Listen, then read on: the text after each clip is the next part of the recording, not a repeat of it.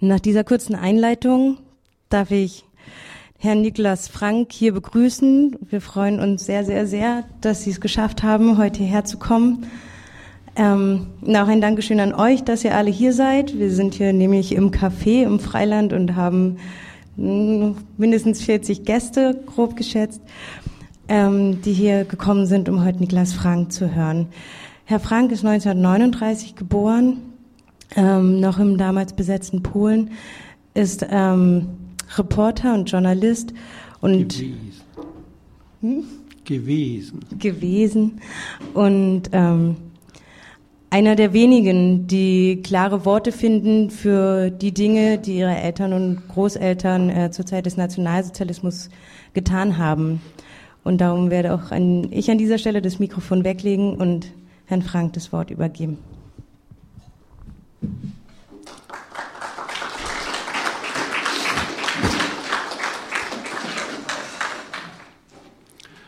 Goldfasansamen zu Reichsfrauenei. Sie hatte keinen Orgasmus, als du kamst, als ich kam. Sie hatte nie hohe Gefühle, wenn du auf ihr lagst, feist wie du warst, als du mich damals zeugtest. Du wusstest das nicht, ich weiß es von Tante Margot. Was Männer nur daran finden, staunte Mutter, gebar zigfach und zigfach daneben. Warst immer du der Vater? Gebar mich dir, dem Reichsminister ohne Portefeuille, dem Präsidenten der Akademie für deutsches Recht, dem Generalgouverneur von Polen, heute blutige Fußnote der Zeitgeschichte, gehängt, Gott sei Dank, verbrannt und verschüttet im Konventsbach zu Sollen bei München, deine Asche verpappt mit der von Göring, Streicher und Rippentropf, von Jodl und Kaltenbrunner, von Frick, Keitel, Seis Inquart, von Saukel und Rosenberg, wie eklig dieses Gebräu, du wasserlöslicher Naziness. Dein Foto liegt vor mir, wie du, noch frisch im Tod, auf der Decke ruhst mit kaputtem Genick, die Augen geschlossen, den Mund halb geöffnet, die vollen Lippen eine Idee zu blass vielleicht. Hast du dich auf die Lippen gebissen unter der schwarzen Haube beim freien Fall? Schön deine Hände, die Finger so lang, man sieht ihnen Masurken, Etüden an. Und so graziös in der Haltung, als hättest du, als die Falltür sich öffnete, beim Obernacht der Rechnung geschnippt. Dabei weiß ich, dass du beim Sterben gefesselt warst. Auf dem Rücken die Hände, auch die Knöchel der Füße zusammen. Der Anzug steht dir, in dem du dein Leben ausgebaumelt. Oder zog man ihn dir erst hinterher an und wusch dir das Blut von den Lippen, weil du beim Abwärts mit dem Kinn gegen den hölzernen Klappenrand knalltest? Schade, wenn du dabei K.O. gegangen wärst. Ich finde, auch den letzten Zentimeter Seil bis zum Ruck hast du verdient, bewusst zu erleben. Ja, ich gebe dir recht, Vater. US-Henker Wutz, das war ein mieser Henker, ohne Sinn für Details wie das richtige Maß der Falltür. Wie freute sich Mutter, als sie von seinem Ende hörte. Mutter und ich, wir tranken zur Feier Bohnenkaffee. Ausgerechnet beim Ausprobieren eines elektrischen Stuhls. Niklas, wenn das kein Zeichen des Himmels ist, beschwor Mutter den Herrn zum Rächer der Nazis. Als ich dein Totenfoto zum ersten Mal sah, war ich benommen. Jetzt kotzt es mich nur noch an, dein totes Gesicht, auf dem deine Lügen nicht mitstarben. Erinnerst du dich? Zehn Tage vor diesem letzten Fototermin am 16. Oktober 1946 saß ich dir gegenüber im Nürnberger Gefängnis auf Mutters Schoß, du neben dem Ami mit dem weiß gelackten Helm, die Scheibe aus Glas zwischen uns. Ich wusste, dass du bald tot bist, doch du musstest lügen. Du sagtest, dass wir bald Weihnachten feiern würden, fröhlich beisammen im Schoberhof unserem Haus am Schliersee. Und ich dachte, warum lügt er? Er weiß doch, dass er gehängt wird. Warum lügt er? Einen blöden Scherz machtest du hinter mir drein, als ich vom Schoß stieg und ging. Und dann kommt auch der Hubertoni und scheißt im Waldemmerland. Das reicht nicht fürs Leben, sage ich dir, Vater. Warum sagtest du nicht, Junge, du bist sieben Jahre alt. Du weißt, dass ich sterbe. Wir sehen uns nie wieder. Ich bin verurteilt zum Tod durch den Strang. Zu Recht. Ja, Junge, ich habe furchtbare Angst vor dem Sterben. Und dann vielleicht noch eine Regel fürs Leben hinterdrein, zum Beispiel, und wirf nie Büroklammern weg. Oder vergiss bloß die erste Strophe des Deutschlandliedes. Stattdessen hast du den Huberton über Land scheißen lassen, der deine einzige lustige Geschichte im Wald so furchtbar Angst vor den Räubern hatte, obwohl er selbst ein Räuber war. Dazu hörten wir die Platte mit Auberts Ouvertüre zu Fra Diavolo. Der weiß lackierte Ami-Soldat hielt aber kein Grammophon auf dem Schoß.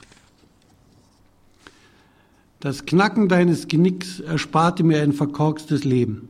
Wie hättest du mir mit deinem Gewäsch das Hirn vergiftet, wie der schweigende Mehrheit meiner Generation, die nicht das Glück hatte, den Vater gehängt zu bekommen. Deshalb bin ich froh, dein Sohn zu sein. Wie arm sind Millionen anderer deutscher Kinder dran, deren Väter das gleiche Geschwätz voll Hinterlist und Feigheit, voll Mordlust und Unmenschlichkeit von sich gaben, aber nicht so prominent waren wie du. Bei ihnen lohnte nicht die Aufzeichnung ihrer Tiraden. Ihre Tagebücher wurden nicht aufgelistet. Ich habe es gut. Ich kann aus den Archiven Europas und den USA die Fleischfetzen deines Lebens zusammenklauben, kann sie unbehelligt vom lügenhaften familiären Geschwätz beäugen.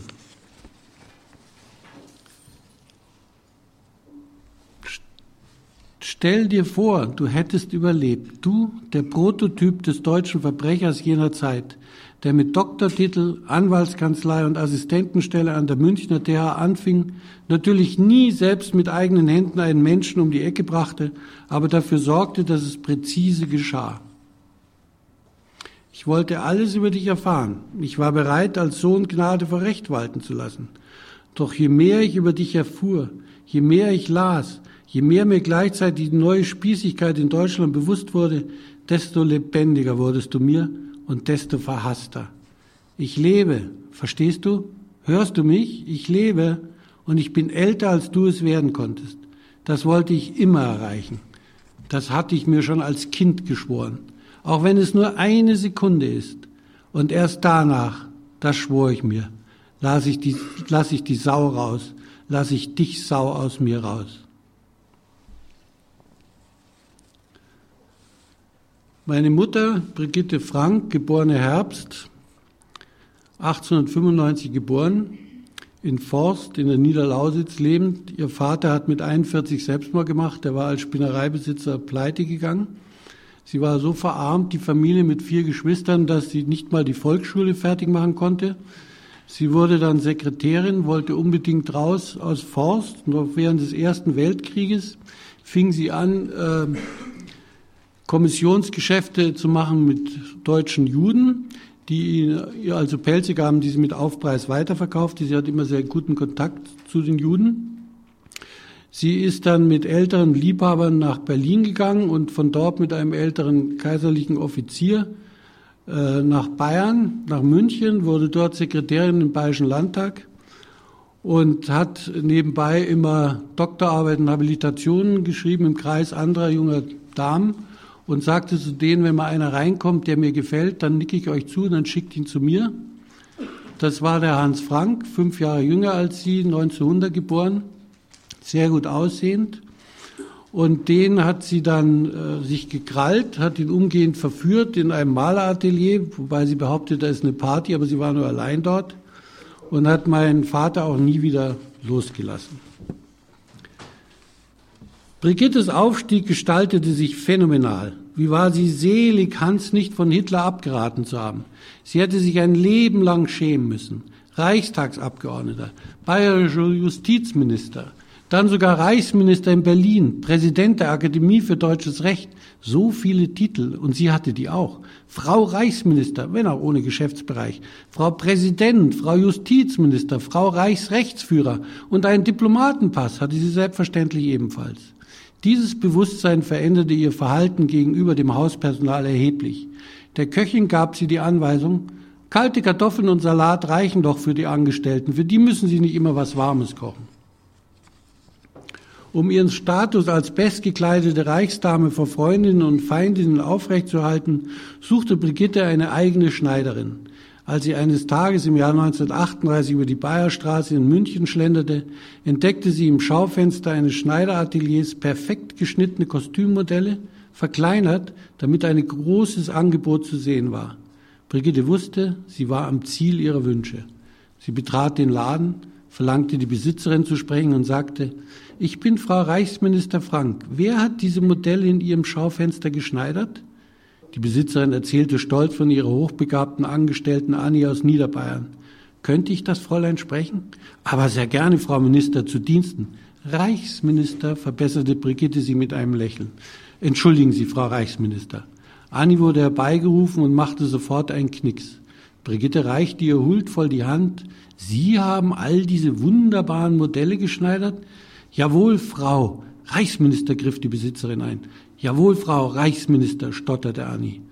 Dann kommen Sie jetzt auf der Stelle mit mir. Ich ernenne Sie zu meiner Direktrice. Die Besitzerin reagierte verdattert. Frau Reichsminister, das ist doch der eiskalte Blick, unter dem sich ihr Hans zu krümmen pflegte, traf die Besitzerin.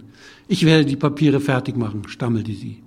Mit einem gewinnenden Lächeln bedankte sich Brigitte, reichte ihr sogar die Hand und zog wenig später mit der aufgeregten Schneiderin davon. Annie durfte mit ihr im offenen Horch fahren und im Salonwagen ins Generalgouvernement. Sie verlebte aufregende Jahre, wozu auch gehörte, dass sie den Herrn Generalgouverneur nah und nackert erdulden musste. Brigitte ahnte das, doch Annies Schneiderkunst verhüllte ausnahmsweise ihre Eifersucht. Brigitte erinnerte sich an das Frühjahr 1934, als Hans nur bayerischer Justizminister war, als er eines Abends nackt vor ihr auf und ab stolzierte, um den schlanken Leib einen ihr unbekannten Dolch in schöner Scheide gebunden. Brigitte musste herzlich lachen. Zu komisch sah er aus. Da sprang er plötzlich auf sie zu, riss den Dolch heraus, kniete sie über sie und schrie, im Namen der SA, du bist meiner nicht wert. Eine Sekunde glaubte sie, Hans mache ernst. Dann aber lachte er und zeigte ihr die Inschrift. In herzlicher Kameradschaft Ernst Röhm. Den hat er mir heute verliehen, Brigitte. Ich mag den Dicken. Ohne den wären wir nichts geworden. Als Röhm ein paar Monate später in München Stadelheim von der SS erschossen wurde, ohne Gerichtsverfahren, kaltblütig, auf besonderen Befehl Hitlers, saß Frank verängstigt ein Stockwerk darüber. Er, der bayerische Justizminister, deckte die Morde höchstpersönlich. Brigitte nahm ihm das nicht übel. Das war Wirklichkeit. Hauptsache, keiner würde den Ehrendolch des Dicken finden. Sie ging noch in derselben Nacht, als sie im Rundfunk von der Entdeckung des Hochverrats um SA-Stabschef Ernst Röhm hörte, hinunter zur Isar und warf den Freundschaftsdolch in den Fluss. Brigitte, es ist etwas Furchtbares geschehen. Ihr Hans war mal wieder den Tränen nahe, als er gegen Morgen in der Wohnung auftauchte. Ich weiß, Brigitte ließ ihn nicht weiterreden, nahm ihn stattdessen in die Arme und flüsterte ihm ins Ohr, du brauchst keine Angst mehr zu haben, Röms Dolch liegt in der Isar. Frank löste sich von ihr. Das ist doch wurscht, das hättest nicht gebraucht. Aber stell dir vor, in meinem Gefängnis in Stadelheim musste ich Hitlers Befehl gehorchen und 24 Menschen erschießen lassen. Ich, der Justizminister. Aber genau dafür bist du doch Justizminister, tröstete ihn Brigitte erstaunt, und Hans dachte, dass er die bei weitem dümmste Frau in ganz Schwaben geheiratet hatte. Oder die gescheiteste? fragte er sich ein paar Stunden später, als schon die Vormittagssonne über die prächtig fließende Isar ins Wohnzimmer lugte und er beim Rotwein saß, übermüdet, zitternd vor Aufregung. Er durchwühlte die vom Ministerium per Kurier überbrachten Zeitungen, die allerdings alle das Gleiche schrieben. Plötzlich sehnte sich Hans nach der Vielfalt der Weimarer Presse zurück. Brigitte hatte recht. Diese Bewegung duldete keine Unabhängigkeit. Wenn Hitler Menschen aus dem Weg geräumt haben wollte, musste das eben geschehen. Aber er war auf der richtigen Seite. Ein Glücksgefühl durchrann ihn. Trotzdem verspürte er seit neuestem den merkwürdigen Drang, sich wieder und wieder die Fingernägel säubern zu müssen. Brigitte, du wirst die Königin von Polen. Hans kniete vor seiner Frau in der Berliner Dienstvilla. Hitler hatte ihn einen Tag zuvor in seinem Panzerzug persönlich beauftragt, die Zivilverwaltung im überfallenen Polen zu leiten. Brigitte zitterte vor Glück. Weiß Gott, sie wollte es im Leben zu etwas bringen. Aber dass sie nunmehr als quasi Königin dem Generalgouvernement vorstehen würde, erste Dame von Hänschens neuem Reich, das ließ die Tränen aus echter Rührung fließen. Ich werfe Flüsse hoch und Wälder, Korallentrachten und Holzhäuser, schlammtiefe Wege und Panjewagen, verkopftuchte Bäuerinnen und füge alles zusammen zu einem wunderschönen Land mit lebendigen Städten und Städteln, großen Märkten, Pferdehandel, Schweinegequieke, Eimer voll frisch eingelegter Gurken, riesige Würste, Kautabak spuckende Händler, orthodoxe Judenbärte über wehenden schwarzen Mänteln, überfüllte Kirchen und kleine Dörfer, in deren Mitte jüdische Handwerker und Händler in schön mit Schnitzwerk versehenen Häusern wohnten. Und ich werfe gleich hinterher diese merkwürdig hübsche an arabische Haremsmauern erinnernde Mauer des Krakauer Ghettos. Auschwitz mit seinen endlosen Barackenreihen und rauchenden Krematorien, die Rampe. Ach richtig, Vater, du murrst, das lag ja nicht innerhalb der Grenze des Generalgouvernements. Du hast das ja in Nürnberg immer wieder betont, wie dumm, wie hilflos. Also gut, ich gebe dir dafür Majdanek, Treblinka, Sobibor. Ich werfe all die Bilder empor, die ich im Hirn trage, von den beiden alten Juden, die im Laufschritt durch Krakau Straßen eilen müssen. Die Frau hält noch einen letzten Koffer krampfhaft in der Hand. Ich werfe die beiden Professoren oder Rabbiner hinterher, die die Krakauer Gehwege fegen mussten. Ich werfe die Eisenbahnschiene hoch, die ihr über zwei Pfähle gelegt hattet und an denen von Kindern ängstlich bestaunt und den Lanzer Fotoapparaten für die Lieben daheim festgehalten, frisch gehängte Polen baumeln, die Hände auf dem Rücken gebunden, die Kappen noch über die Ohren gestülpt, dazwischen ein Frauenrock, runde nackte Arme, ein junges Mädchen. Und ich werfe die Franks und all ihre Anverwandten hinterher, die in dieses Land einfuhren, dort lebten und sich bereicherten, ohne nach rechts oder links zu schauen, vor allem nicht nach unten, dorthin, wo das Blut lief, und die sich die Ohren zuhielten, um das Stöhnen nicht zu hören, was sie diesem Land erpressten. Mutter muss Hitler und Himmler dankbar gewesen sein für die Ghettos, diese ersten Supermärkte mit Discountpreisen, speziell für die Franks. Wie gierig gern fuhr sie mit ihrem Mercedes nebst SS-Bewachung zum Einkaufen rein. Kinder, rief sie bei der Rückkehr eines Tages, niemand macht hübschere Korseletts als die Juden im Ghetto. Ich durfte mit an der Hand von Kinderschwester Hilde im Fond des Mercedes. Ich saß nicht, ich stand drückte die Nase ans Fenster, viel schwarze Uniform ringsum. Langsam fuhr ich durch enge Straßen, vorbei an schlottrigen Menschen, mich anglotzenden Kindern. Es muss ein Sonntag gewesen sein, denn ich hatte mein reizendes Pepiterhöschen und Jäckchen an. Mutter, warum lachen die nicht? Warum schauen sie so bös? Es ist doch Sonntag, Mutter. Und sie haben so schöne Sterne am Arm, Mutter, und die Männer da mit den Peitschen. Ach was, mein Kind, das verstehst du nicht. Wir gehen kruschen. Hier am Eck halten Sie, Fahrer, da haben Sie die schönen Kosletts. Ah, und die Pelze erst. Ich blieb im Wagen und steckte einem Kind die Zunge aus. Da ging es weg und ich war Sieger. Ich lachte. Doch meine Kinderschwester, die geliebte Hilde, zerrte mich auf die Seite. Sie saß still, auch der Fahrer wartete stumm auf Mutter. Einmal durfte ich aussteigen, Belohnung für braves Warten. Ein vergittertes Haus, ein halbdunkler Gang, ein Arm hebt mich hoch vor einer starken Tür, durch eine kleine Luke sollte ich schauen. Da sitzt eine böse, böse Hexe drin, sagt der Mann. Ich sehe eine junge Frau, die sitzt an der Wand, sie blickt nicht her, sie blickt starr auf den Betonboden. Ich fange zu weinen an. Sie tut nichts, bald ist sie tot, tröstet der Mann. Ja, deine Ghettos, Vater, die boten was. Aber lustiger fand ich den Ausflug in ein Barackenlager mit viel Stacheldraht darum herum. Irgendein Außenlager von einem KZ, wie ich heute weiß. Damals war es nur ein herzlicher Onkel in Uniform, der einen wilden Esel hatte. Auf den wurde grell tönte mein Lachen, dünne Männer gesetzt von kräftigen deutschen Fäusten. Und der Esel hopste und die Männer fielen und sie konnten sich nur sehr langsam erheben. Und sie fanden es nicht so komisch wie ich. Sie wurden wieder und wieder draufgesetzt, einer half dem anderen. Und der Esel bekam einen Schlag auf die Flanke. Es war ein wunderschöner Nachmittag und drinnen gab es beim obersten Soldaten Kakao. Im Herbst 1940 stand Pflaumberg nunmehr mit dem zweiten Vornamen Israel versehen und mit einem gelben Stern gebrandmarkt in einer langen Schlange vor der amerikanischen Botschaft in Berlin. Kein Bauch mehr, kein goldener Davidsternkette, eingefallene Wangen, fiebrige Augen, von der verängstigten Menge, die dringend ein Visum brauchte, gedrückt und geschoben. Unter drei auffallend gekleideten Damen, die vorbeischlenderten, erkannte er sie sofort. Das Fräulein Herbst, Jetzt Frau Minister, ganz in Weiß. Mit der hat er immer die guten Pelzgeschäfte gemacht. Meine Rettung.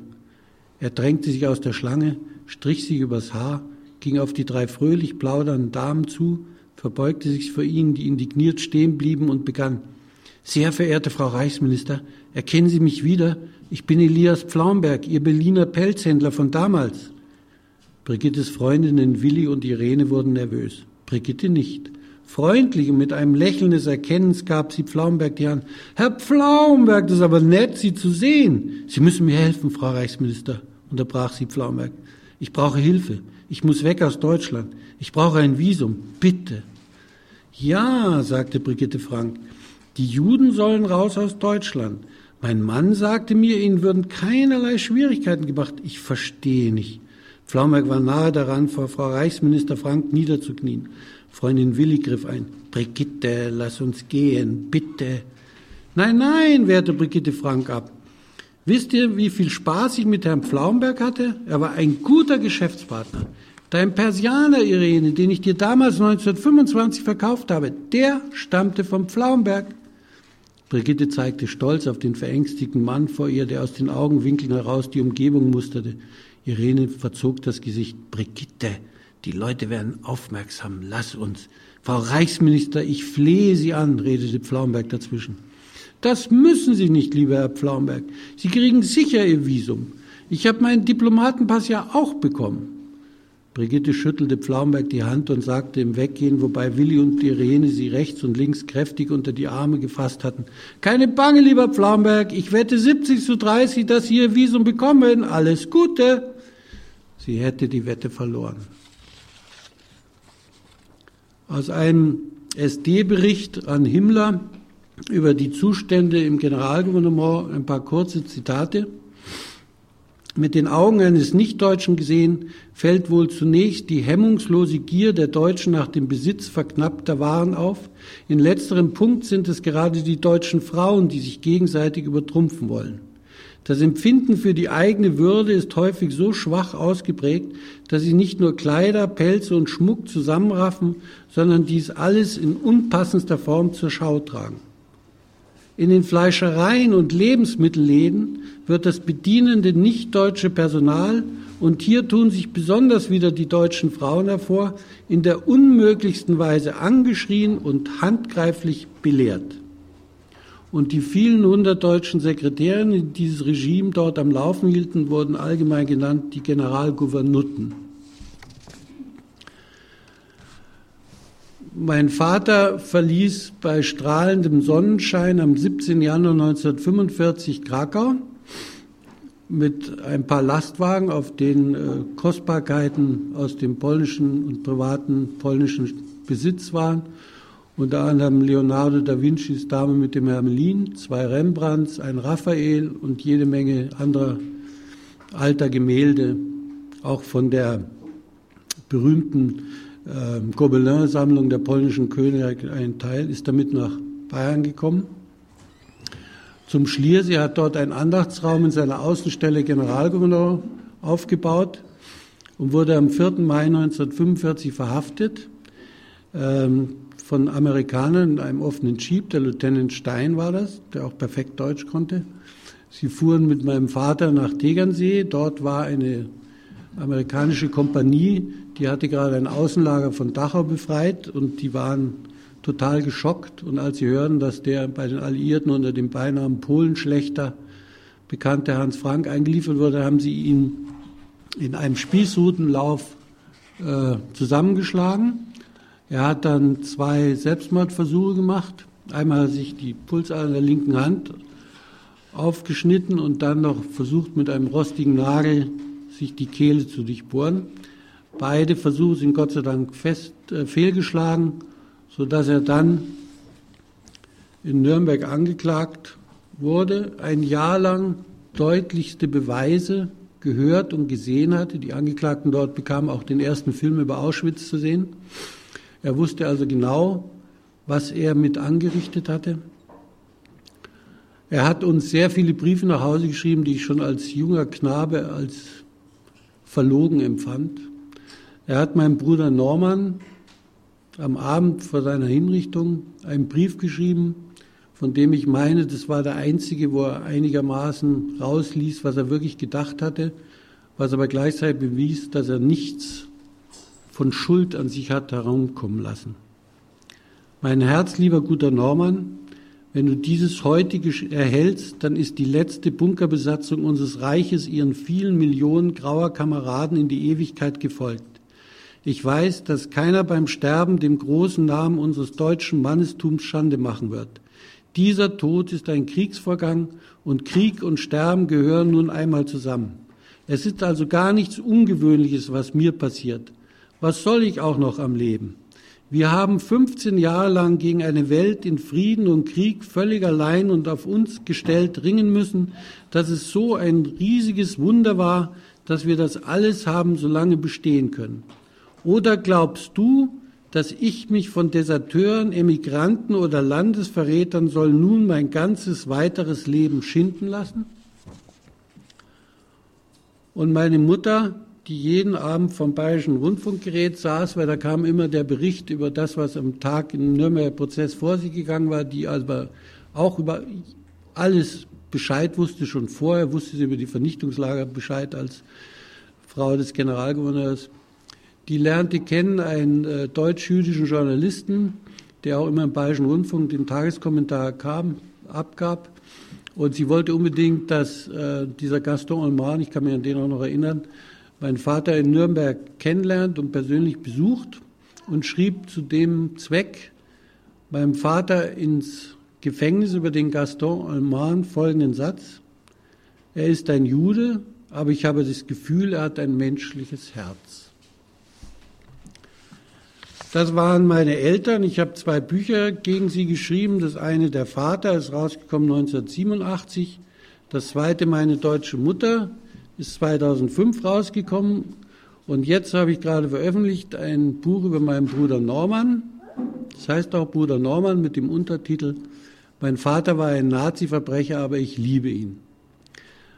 Mein Bruder Norman war elf Jahre älter als ich und ich habe mich mit ihm ein halbes Leben lang gefetzt.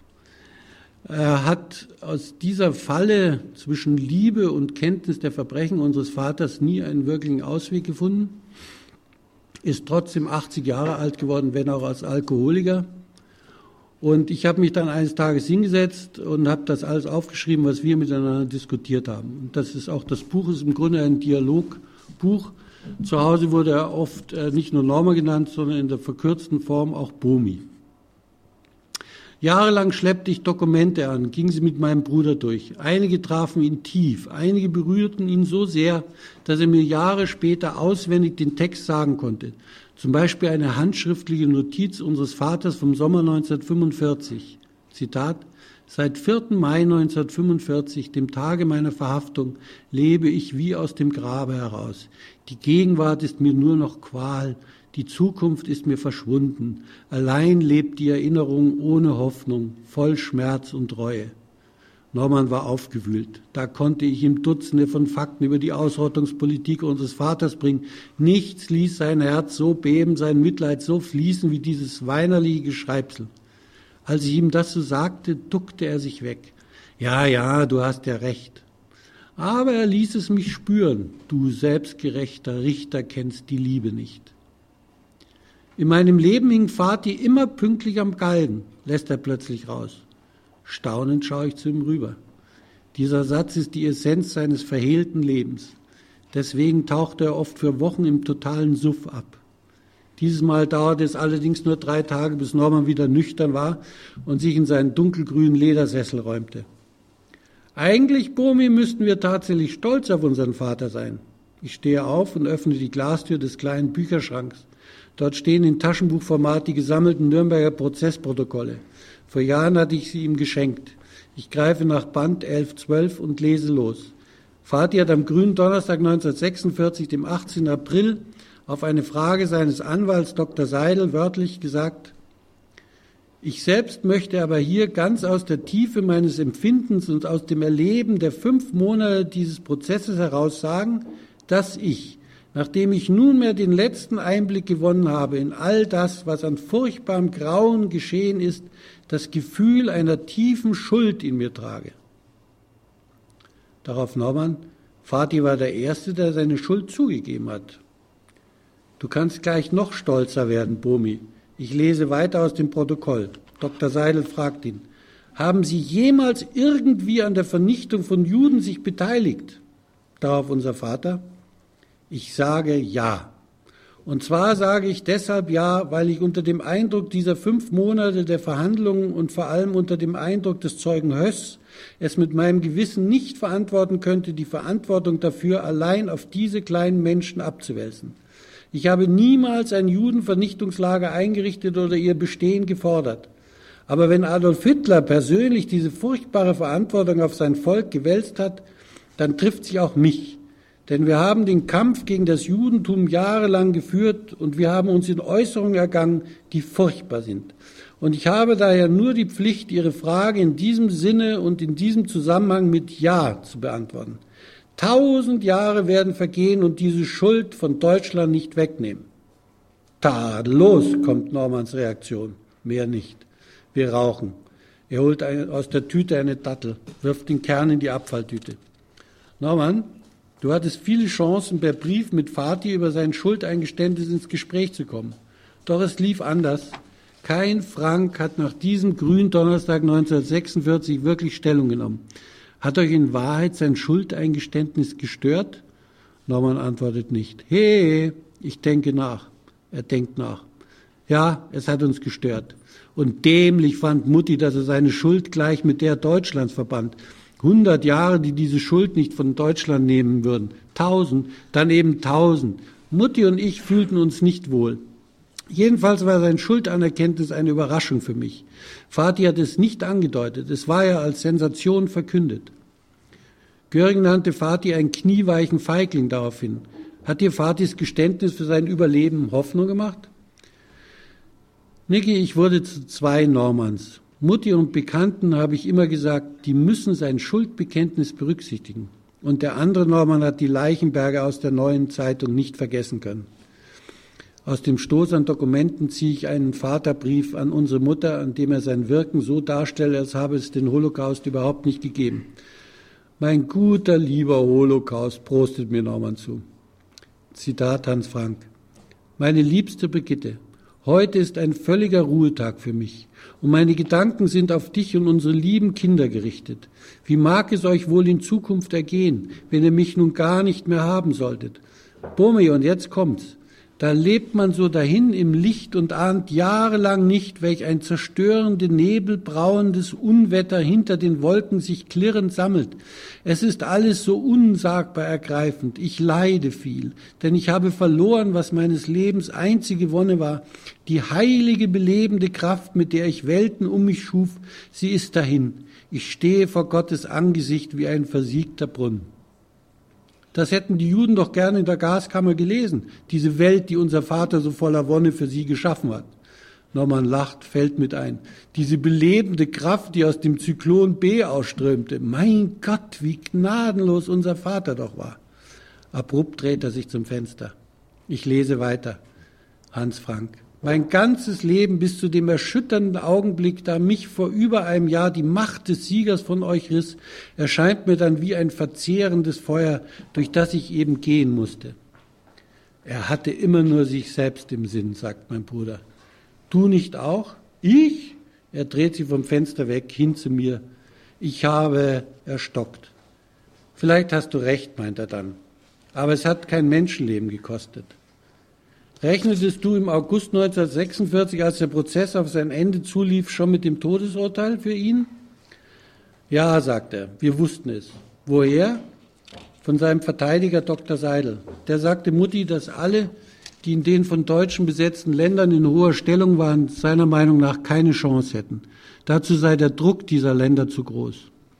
Typisch Seidel, sage ich. Als hätten nicht genug Beweise für die brutale Besatzungspolitik auf dem Richtertisch gelegen. Ein ziemlich rechter Knochen, dieser Seidel. Wie schätzte er eigentlich das Schuldanerkenntnis seines Mandanten ein?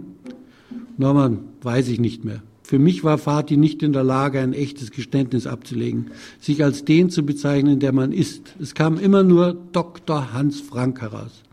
Er wirkte nicht echt und dadurch auf die Richter unsympathisch.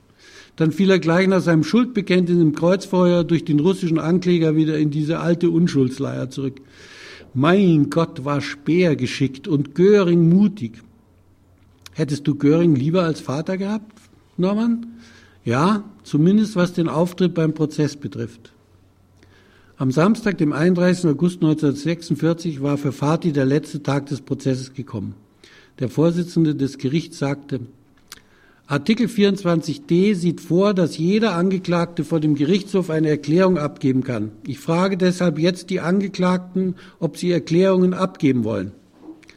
Als Sechster wird Fatih aufgerufen. Ich habe die Seite der gedruckten Prozessprotokolle aufgeschlagen. Na, Bomi, das sieht so aus, als habest du diese Seite noch nie aufgeschlagen. Es ist so klein gedruckt, drückt er sich. Ach nee, aber den winzigen Goldkurs auf NTV, den kannst du ohne weiteres sehen. Davon habe ich auch Gewinn. So, so, von Fatis fulminanter Schlussrede nicht, in der er Gott hochleben und alle seine Amtsdiener jubeln lässt. Zitat, wir haben am Anfang unseres Weges nicht geahnt, dass die Abwendung von Gott solche verderblichen, tödlichen Folgen haben könnte. Darauf Norman, warum redet er von wir? Es ist doch seine persönliche Erklärung. Warum versteckt er sich?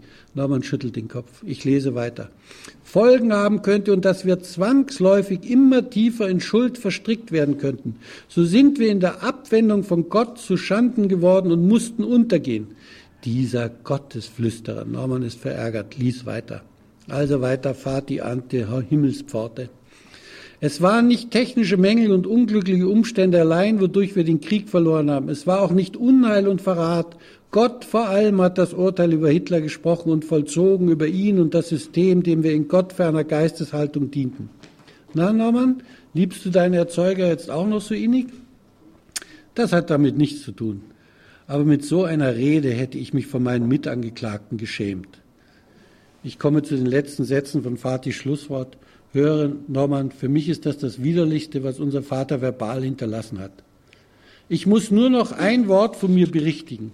Ich sprach im Zeugenstand von tausend Jahren, die die Schuld von unserem Volke wegen des Verhaltens Hitlers in diesem Krieg nicht nehmen könnten.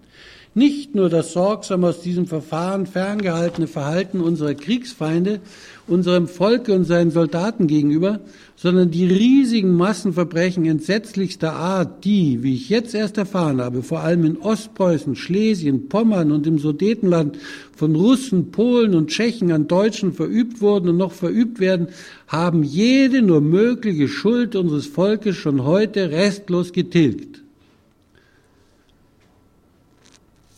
Wie hast du Fatihs Schlusserklärung damals aufgenommen? Soweit ich mich erinnern kann, waren Mutti und ich recht zufrieden damit. Mutti vor allem. Ja, ja, sage ich, sie hat in der Zurücknahme seine Schuldeingeständnis gedrängt. Behauptest du, sagt er. Ich weiß es nicht. Ich schon. Wie verlief eigentlich dein letztes Treffen mit Vati im Nürnberger Gefängnis? Ich wurde in einen halbdunklen Raum geführt. Nur hinter den einzelnen Scheiben, hinter denen die Angeklagten saßen, war es hell. Der Raum war ungefähr 20 Meter tief. Hat dir jemand gezeigt, wo Vati sitzt? Nein, das sah ich ja. Fatih war dritte oder vierte Kabine von rechts. Hinter der Glasscheibe saß Fatih und hinter ihm stand der Soldat mit dem weißen Helm. Ich habe mich auf den Stuhl vor der Glasscheibe hingesetzt. Als ich ihn sah, habe ich gedacht, Fatih ist ja so schlank geworden. Ausgesprochen gut sah er aus. Fatih fing gleich an zu reden. Von dem Manuskript, das er während seiner Haft über Hitler geschrieben hatte. Norman hat er gesagt, ich bin halt Jurist und kein Dichter. Es ist alles ein bisschen hart und vielleicht nicht künstlerisch. Leider ist es das Einzige, was ich euch vermachen kann. Meine Güte, Norman, hat Mutti in den 50er Jahren damit Kohle gemacht. Im Angesicht des Galgens war ihre Meisterleistung, so hieß das Buch. Sicher, sagt Norman. Norman, das handschriftliche Original von Fatis Galgenmanuskript liegt übrigens in Yad Vashem in Israel. Das würde ich mir schon gerne mal anschauen. Fliegst du mit? Niklas, ich komme kaum aus dem Sessel raus und da werde ich nach Israel reisen und Juden beschimpfen. Er grinst. Was hat er dir noch gesagt damals bei deinem letzten Besuch? Gegen Ende der erlaubten Gesprächszeit, ich glaube es waren zehn Minuten, sagte er zu mir, Norman, ich möchte dir noch was raten. Er beugte sich hinter der Fensterscheibe nach vorne, fuhr sich mit der flachen Hand wie mit einem Messer quer die Kehle entlang und sagte, bau dir hier was ein. Wie hast du das interpretiert? Schnauze halten, sagt Norman. Wie habt ihr euch verabschiedet? Ich bin rückwärts rausgegangen und er hat sich hinter der Scheibe nach vorne gebeugt und mir zugewinkt. Dabei hat er gelächelt, mit offenem Mund. Vielleicht war es sogar ein Lachen. Hast du Tschüss, Vati gesagt? Nein. Hast du gar nichts gesagt? Sicher habe ich was gesagt, aber ich weiß es nicht mehr. Norbert versinkt in langes Schweigen. Ich hänge sehr an Vati. Ich, er bricht ab, schluckt. Für mich, Bomi, ist Fatis Rat für deinen Hals eine Aufforderung zu lebenslanger Feigheit. Und du hast sie brav befolgt. Niklas, ohne Feigheit kann keine Gesellschaft existieren. Sie ist der Leim, damit Ordnung funktioniert.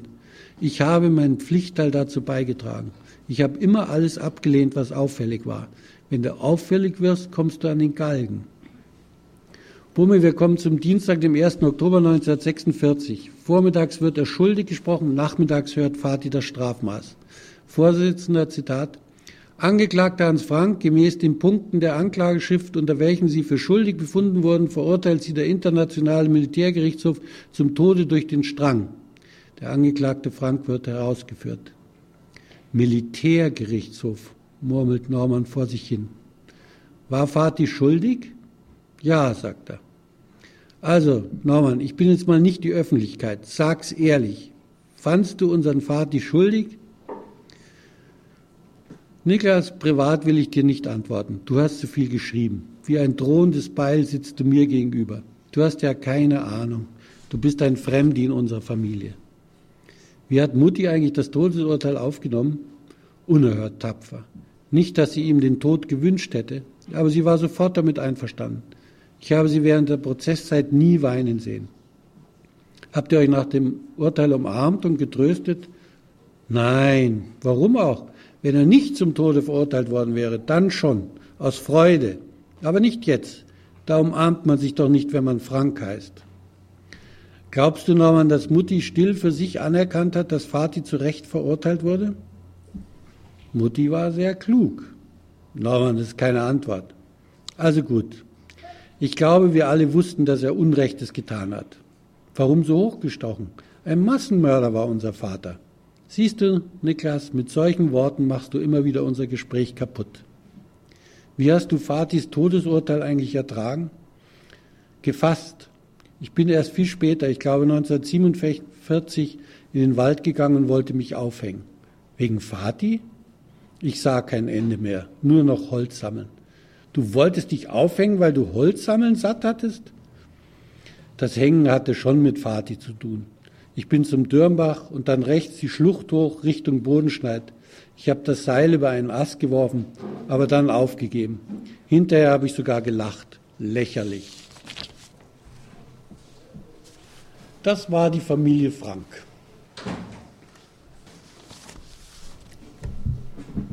Und jetzt steigen wir in die hochlebendige Diskussion ein.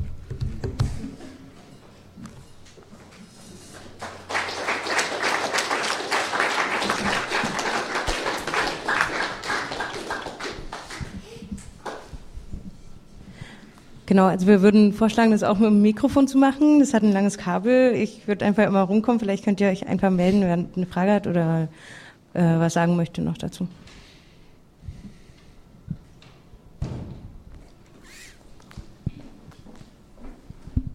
Ja, mich würde interessieren, wie lange Ihre Mutter noch gelebt hat, weil jetzt bei dem, was Sie gelesen haben, Sie viele Fragen Ihrem Bruder gestellt haben, die Sie auch Ihrer Mutter hätten stellen können.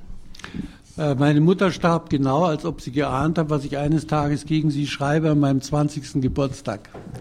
Und ich war schon als Elfjähriger in ein Internat gekommen auf der Insel Föhr, das war also 1000 Kilometer von Schliers in Oberbayern weg. Und ich war eigentlich äh, immer nur zu großen Ferien und zu Weihnachten zu Hause, sonst äh, bin ich dort geblieben. Und äh, als ich dann das Abitur gemacht habe, eines der schlechtesten, das je gemacht worden ist in Deutschland, da habe ich dann, äh, wäre ich dann zu ihr nach München gekommen, weil ich auch studieren wollte. Aber da starb sie dann genau. Ähm, vielen Dank für die Lesung. Äh, eine Frage. Gab es Kontakt zu anderen Kindern von Nazi-Größen oder äh, gibt es da irgendwie äh, dass man sich kennt, dass man voneinander weiß oder äh, wie, wie, wie andere damit umgehen oder dass es so halt irgendwie, keine Ahnung, wie geht man kollektiv damit um? Also zumindest was mich betrifft, gab es dieses äh, Kollektiv nicht. Ähm, es war allerdings so, dass dieses Internat wurde geleitet von einem evangelischen Pastor, Pastor Lohmann, und der sammelte Nazi-Kinder. Deswegen sind wir da auch hingekommen. Da waren auch die Rippentrop-Söhne und da waren jede Menge Söhne von äh, SS-Verbrechern. Und auch zum Beispiel der Sohn vom äh, Hitlers Adjutant. Und es war aber ein, äh, ein sehr sportliches Internat, was mir zugute kam. Äh, wegen meiner schlechten schulischen Leistungen. Und deswegen haben wir nie, also diese Kinder, zum Beispiel die Rippentrop-Kinder, der eine war jünger als ich, der andere älter, äh, haben wir nie politisch geredet und haben uns gegenseitig bedauert über das grässliche Schicksal unserer Eltern. Das war eigentlich nie der Fall. Mir hat nur mal der Pastor Lohmann gesagt, mitten in der jungen Republik, Bundesrepublik Deutschland, da war ich so 16 alt, hat er mir mal gesagt, Niki, dein Vater war der beste Redner. Der war besser als Hitler, Göring, Himmler und, und Goebbels. Der war einfach sensationell gut. Und das ist natürlich schon beachtlich, wenn man sowas dann hört. Ne? Und dann gab es so, also ich weiß, dass der Hess-Sohn, da waren wir mal eingeladen zu einer Talkrunde im bayerischen Fernsehen. Und da hat der Sohn vom Hess, der sehr rechts war, ähm, gehört, dass ich zu dieser Talkrunde eingeladen bin. Da hat er sofort die Einladung abgesagt. Ebenso gab es mal einen amerikanischen Autor, das heißt, den gibt es heute noch, Jerry Posner, der hat auch ein Buch geschrieben über die Nazi-Kinder. Ne? Und der kam zu mir, ich war 23 Jahre beim Stern angestellt, und der kam zu mir und sagte, ich brauche unbedingt ein Interview mit der Göring-Tochter. Und äh, ich habe hier die Nummer von ihr. Am besten ist, wenn du da anrufst, nicht? Weißt schon und so. Und dann habe ich gesagt, das mache ich schon.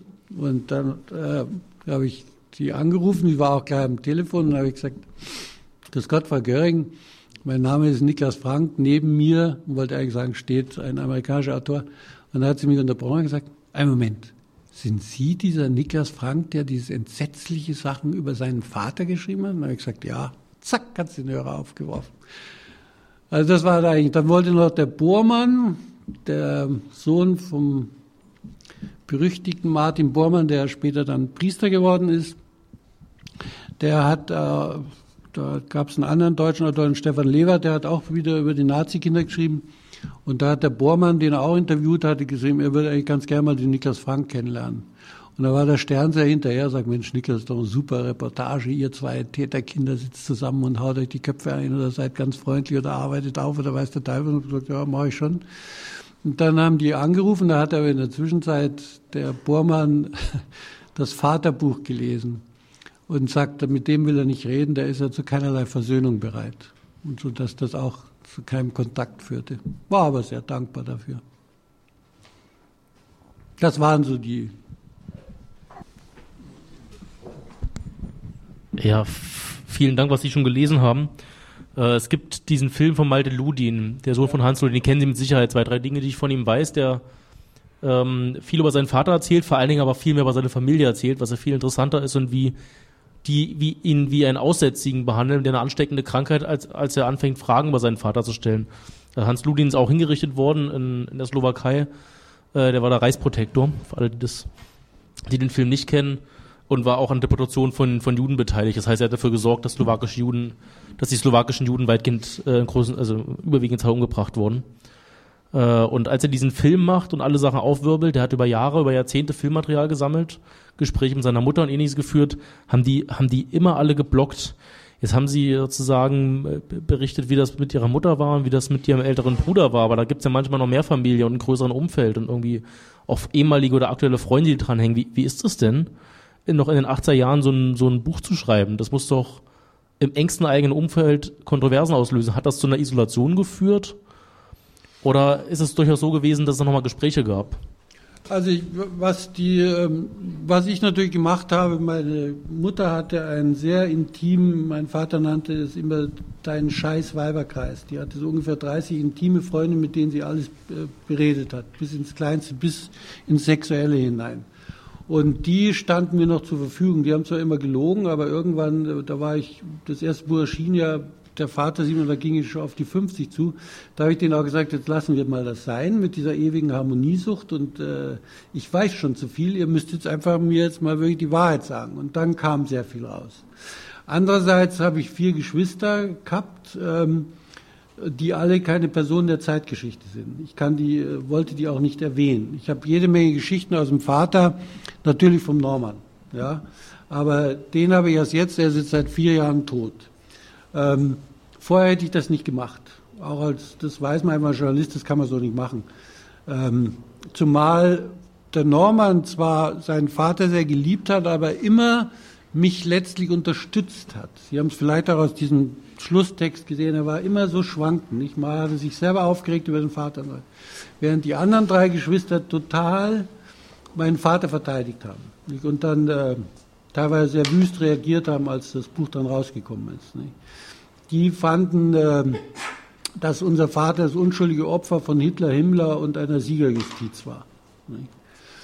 Und deswegen hatte das auch gar keinen Sinn. Äh, die, ich habe mit denen schon Gespräche geführt. Nicht? Und was ich an, an Geschichten, die mir wichtig erschienen über das Leben einer Familie, die habe ich da schon reingenommen, aber immer ohne Namennennung.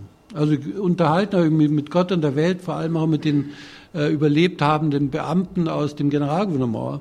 Sie müssen sich vorstellen, dieser Beamtenapparat, der bekam diese fünf Jahre im Generalgouvernement voll auf die Pension angerechnet. Und äh, die habe ich natürlich befragt. Das war teilweise sehr heikel, weil ich konnte nicht gleich sagen, soweit wie ich weiß, war mein Vater ein rechter Verbrecher. Ich wollte aber auch nie sagen, dass ich meinen Vater verehre, weil das habe ich erstens von mir selber nicht machen können und zweitens musste ich da immer so lavieren, dass die mir trotzdem Geschichten erzählen. Dass die mir erzählen, wie war er eigentlich, was lief ab auf der Burg, was lief da, äh, was, wie war er als Mensch, weil ich habe ihn natürlich 39 geboren, äh, nur Fetzenerinnerungen an ihn. Ne? Und das sehr negative eigentlich. Also, in all diesen Büchern liegen und was meine Mutter gemacht hat, das war, war nicht umsonst, da war Sekretärin, die hat irrsinnig viel aufgeschrieben. Und als sie starb, habe ich dann äh, gesagt, das Einzige, was mich interessiert, Erbe war eh nicht viel, ich will alles, was bedruckt ist und was Fotos sind. Äh, damals schon in dem dunklen Wissen vielleicht, dass ich eines Tages schreibe. Und meine Mutter hat nicht nur ähm, von allen Briefen, die sie selber schrieb, Kopien angefertigt, sondern sie hat auch Dialoge, zum Beispiel mit meinem Vater, hat sie einfach hat sie aufgeschrieben mit ihrer Erika-Schreibmaschine und das war, lag mir alles vor. Insofern hatte ich ein Riesenmaterial in jeder Richtung. Und äh, bei die, ähm, mein Vater lernte 1942, traf er wieder auf seine große Jugendliebe und wollte sich scheiden lassen. Und äh, da gab es monatelang, äh, bis der Hitler so stocksauer war, weil meine Mutter, die hat den schönen Satz gesagt, ich bin lieber die Witwe als die geschiedene Frau eines Reichsministers. Hat also Himmler und die Frau Goebbels, die war selber in Ärger mit ihrem Mann, der wollte diese tschechische Schauspielerin heiraten. Und der Hitler, der hat schon seinen ganzen Krieg verloren gegeben, weil dauernd der Franken, der Goebbels um ihn herum war. Und da hat sie so einen Krach gemacht, dass der äh, Hitler dann auch meinem Vater die Scheidung verbot bis nach dem Krieg.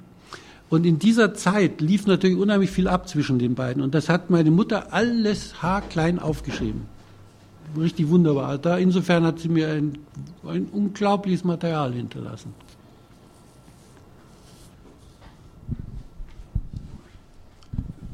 Sie haben das Buch mit, ähm, hier sitze ich. Ah, da ist er. mit Ende 40, Ende 40 geschrieben. Sie haben gerade gesagt, als Sie das Erbe Ihrer Mutter übernahmen, als hätten Sie es geahnt, als würden Sie was schreiben wollen. Ähm, das sind dann 27, 28 Jahre vergangen. Was hat es dann gebraucht, dass Sie das Buch geschrieben haben? Oder hätte es einen Zeitpunkt gegeben, dass Sie, als Sie es früher geschrieben hätten? Hat sich bis dahin so viel, viel Zorn angestaut? Weil ich habe Ihre Zeilen als sehr zornig und äh, alles das dem Vater sagen, was man ihm nie sagen konnte, so kommt sehr emotional rüber war das dann genau der Punkt, wo, der, wo, der, wo das Ventil geploppt ist? Also ich würde sagen, zum einen wollte ich wohl, habe ich mir später natürlich bewusst, aber ich glaube schon unbewusst sehr früh habe ich mir gesagt, ich lasse mir mein Leben durch diese Eltern nicht kaputt machen. Weil sie können natürlich einen Vater verlieren durch einen Verkehrsunfall, durch Scheidung, durch Kriegstod. Äh, wenn er ihnen aber hingerichtet wird, ist das eine ganz andere Qualität. Sie erleben ein Jahr lang, auch war schon sechs, sieben Jahre alt, erleben sie, wie äh, der Mann aus der Mitte rausgerissen und richtig für schuldig befunden wird und hingerichtet wird. Da würde ich sagen, jedes Frankkind hat irgendwo einen Hau bekommen. Ähm, und dann war es aber so, dass ich schon das hing mit der Entwicklung der Bundesrepublik zusammen. Auch wenn die 68er schon da waren. Was ich halt erlebte, und das erlebe ich halt bis heute, ist dieses nicht, nicht wirklich anerkennen wollen, äh, der deutschen Verbrechen in dieser Zeit. Es wird und wird immer wieder versucht zu relativieren. Äh, vielleicht ist es ja auch nicht leicht, mit dem Schmerz äh, leben zu müssen, dass wir Mitglieder eines Volkes sind, deren vorherige Generationen eben das angerichtet haben, was beispiellos ist für meine Begriffe. Und dieses Schweigen, da kam nämlich dann auch Kohl zur Regierung und da wurde ich immer saurer, dass da eigentlich nichts vorangeht. Und dann habe ich mich eben hingesetzt und habe das so richtig aus mir rausgekotzt. Das das war notwendig und ich, ich habe es sogar empfunden eigentlich als ein politisches Buch. Da lagen wir verdammt falsch, weil auch meine lieben Branchengefährten, die Journalisten, die haben das alle, ich glaube, es gibt nicht eine einzige positive Kritik. Die haben das alle äh, richtig als unmöglich, so könne man nicht umgehen. Und ich habe dann halt gesagt, ähm, die Verbrechen meines Vaters waren jenseits jeden bürgerlichen Geschmacks. Warum muss ich innerhalb der Grenzen des bürgerlichen Geschmacks über ihn schreiben? Äh, und das war mir schon wichtig. Ja, und es hält sich irgendwie, das Buch. Wobei ich mich jedes Jahr freue, also ich bin dann, äh, ich war angefangen 1979 beim Stern als Buchredakteur für Literatur zuständig und ähm, bin dann Auslandsreporter gewesen, weil die letzten 15 Jahre meines dort, 12 bis 15 Jahre war ich Auslandsreporter, meistens Kriegsreporter. Und da lernte ich natürlich doch die Welt kennen und habe da erst festgestellt, ähm, oder habe es dann richtig erst begriffen, wie toll einfach unsere Demokratie ist. Bei allen Widerlichkeiten, die wir alle kennen. Aber wenn sie zurückkommen aus solchen Ländern, dann, dann ist das wirklich ein richtiges Aufatmen. Ich schreibe jetzt gerade ein Buch, äh, da recherchiere ich noch mindestens zwei Jahre dran über die Nazifizierung. Ähm, die wurde ja im Westen gehandhabt durch die Alliierten und äh, ich gehe immer in die Archive, die liegen leider in den Landesarchiven, nicht im Bundesarchiv. Das, und äh, sage denen, ich sage ihnen keine üblichen Verdächtigen, ich will, sie geben mir von A bis Z lauter Akten. Und was Sie da an Geschichten finden von den kleinen PGs, Kreisleitern, die nie so prominent waren wie mein Vater, was die angerichtet haben, auch in dieser Zeit, wofür sie sich plötzlich verteidigen mussten, das ist so widerlich, das ist ein so unglaublicher Sumpf an Dreck und Lüge. Und da wundern sich auch wieder, warum haben wir eine so gute Demokratie? Das ist wirklich irre. Das, äh, ja, und ich freue mich ja jedes Jahr, dass ich, ich habe da einige Sätze, die habe ich ja nicht vorgelesen, weil ich einfach kein, muss ja mit drei Büchern, wo ich schon sage, wo das eine auch die neue Spießigkeit in Deutschland. Ich freue mich jedes Jahr eigentlich, dass ich wieder Unrecht habe. Zwar sind wir in vielem spießig, aber wir sind doch auf der anderen Weise wieder unglaublich liberal. Ne? Und da habe ich immer, ja, freue ich mich obwohl mich alles wieder aufregt. Wenn ich jetzt höre, dass der Genscher selber angeregt hat, dass das Document Center von den Amis behauptet, sie würden die Akten nicht rausgeben, die Deutschen, weil der Genscher genau wusste, da liegt sein Aufnahmeantrag in der NSDAP drin. Dann kann ich mich so aufregen, dass ganz aus ist. Oder hier zum Beispiel, das habe ich durch Zufall, ich wohne in einem kleinen Ort in, in Schleswig-Holstein und da gibt es eine Mantelzeitung, Schleswig-Holstein Zeitung und äh, da gibt es eine Kinderseite. Und auf dieser Kinderseite ist als Titel Künstler verlegt tausende Stolpersteine. Den kennen wir alle, der die Stolpersteine für die vernichtet. In diesem ganzen Artikel, der ist so lang, kommt nicht einmal das Wort Jude vor. Es sind nur Opfer. Und diese Art macht mir natürlich stocknarrisch. Ne? Das, so geht's nicht. So geht. Da ist schon wieder genau das. Lass uns lieber von den Opfern. Das muss ja nicht sein mit den Juden. Dann fragen die Kinder noch, wer ist ein Jude? Ne? Dann sind wir wieder in Erklärungsnot. Ne? Und da gifte ich mich schon. Also ich kann mich schon jeden Tag giften, so ist es nicht. Aber insgesamt muss ich immer noch sagen, meine Frau war Richterin, da habe ich mitbekommen, wie unabhängig die Justiz doch ist, trotz aller Fehlurteile, die wir alle wissen. Aber insgesamt in dem Vergleich, was mein Vater angerichtet hat, der als bayerischer Justizminister zuallererst mal alle jüdischen Anwälte aus ihren Ämtern drängte und alle Staatsanwälte und so weiter, kann ich schon sagen, wir haben ein Mordsglück gehabt. Verdient haben wir es nicht, aber wir haben es. Da.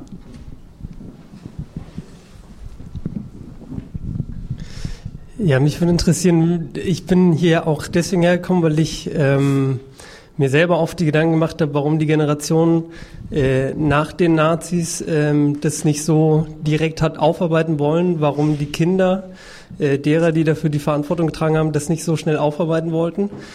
Ähm, jetzt ist Ihre Geschichte ja speziell, zum einen, weil es ein besonders hoher ähm, Verantwortungsträger war, Ihr Vater. Äh, zum anderen, weil er verurteilt wurde in den Nürnberger Prozessen, was das auf der einen Seite vielleicht für Sie erleichtert hat, für andere in der Familie vielleicht auch erschwert hat, äh, den Umgang damit. Aber es in jedem Fall eine Extremsituation war.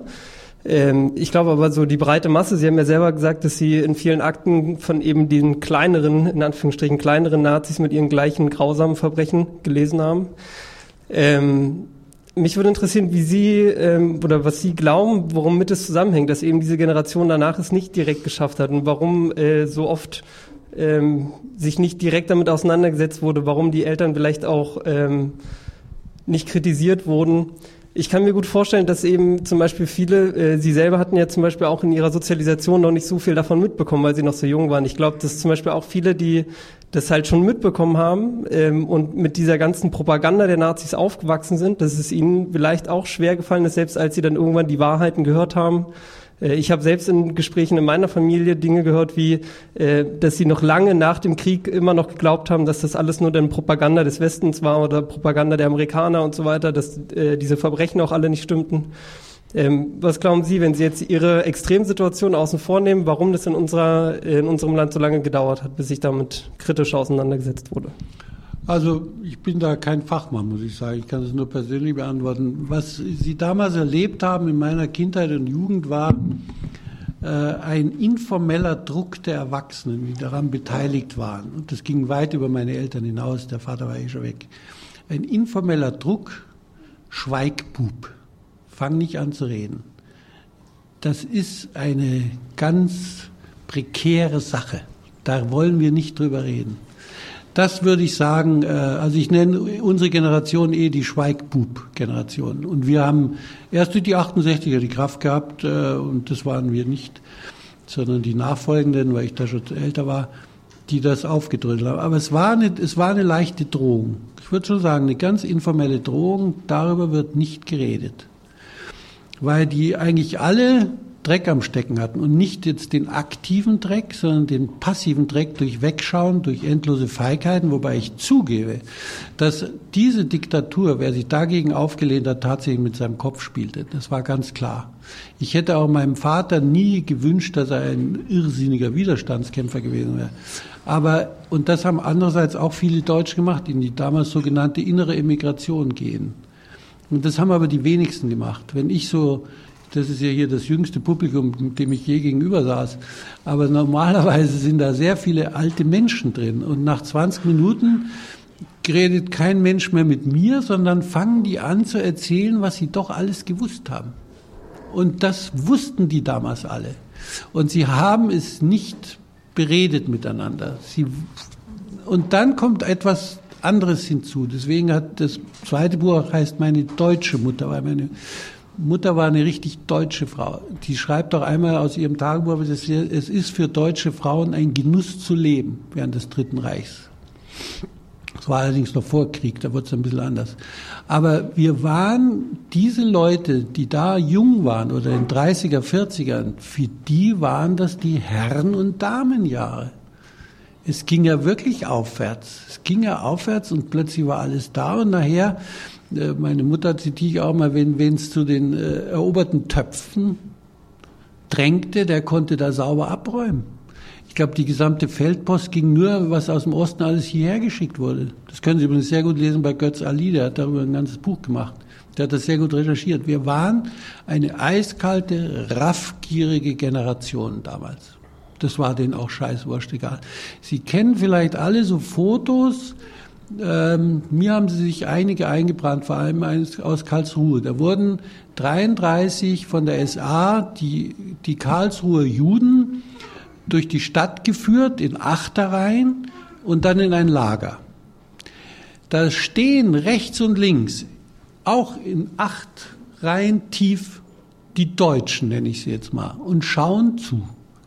Und für mich ist immer das, was haben die gemacht?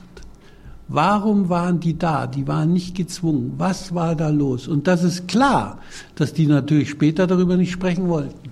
Ne? Das eben. Aber es ist, ich würde so sagen, Druck, und da muss ich mich auch äh, selber bezichtigen, ich war auch zu feig, danach zu fragen. Äh, weil das hätte nur ein ungutes Abendessen gegeben. Man muss wirklich so direkt sagen, die, der Familienfriede wäre dahin gewesen.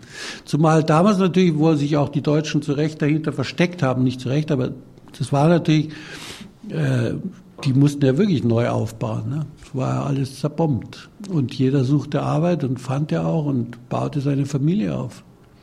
Und drängte vor allem die Frauen wieder zurück in die zweite Glied, wenn die Männer aus dem Krieg zurückkamen. Die für die war es auch eine enorme Befreiung, als die Männer weg waren.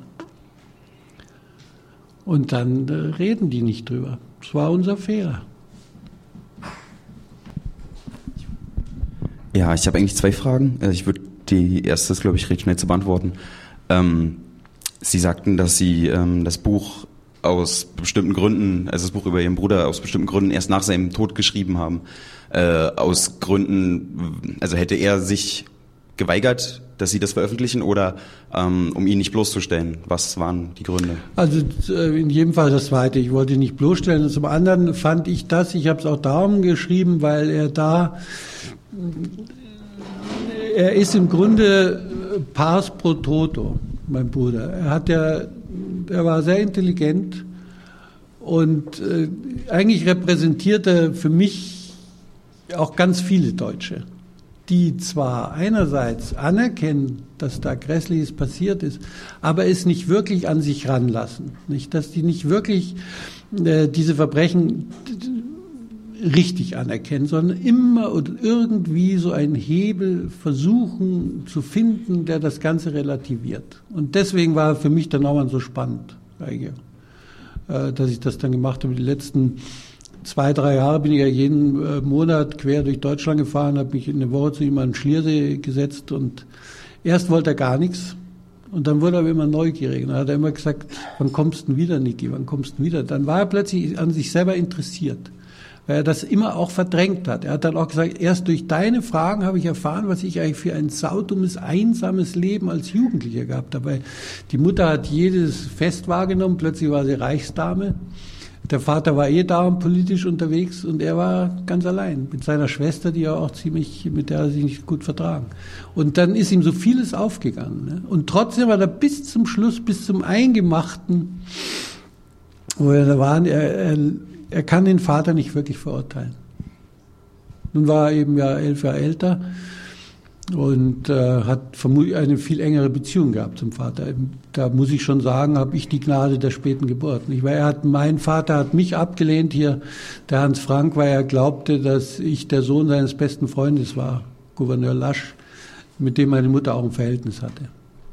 Und deswegen kommt er einmal in dem Text vor, wo der Norman sagt, du bist ein Fremdi. Weil, weil da gibt es eine Szene, die ich erlebt habe, da in, im, im Warschauer Belvedere da laufe ich mit meinem Lätzchen rum, da war ja sehr klein, um einen runden Tisch und mein Vater ist immer so, dass er immer auf der genau anderen Seite ist und ich heule wie ein Schloss und, und er sagt zu mir, ähm, was willst du denn? Du gehörst doch gar nicht zu unserer Familie, du bist doch ein Fremdi. Ne? Und da muss er wer dabei gewesen, aber Fremdi war dann auch mein, wenn meine Geschwister sauer waren, haben sie immer gesagt, du bist ja ein Fremdi. Ne, also da war was dann und das habe ich auch dank, was ich vorher erzählt habe. Hätte ich ja nie erfahren, wenn meine Mutter nicht, als der Lasch, der wurde dann, weil der, die, die hohen Bonzen in Berlin wollten meinen Vater, den nannten sie den Popanz von Krakau, den wollten sie eigentlich weghaben. Aber der Hitler hat so eine Treue zu den alten Kämpfern gehabt und hat ihn äh, dagelassen. Und dann hat der, weil der Himmler nicht an den Frank rankam, hat er den Lasch genommen. Ich hatte überhaupt einige Verwandten von uns massakrieren lassen. Die.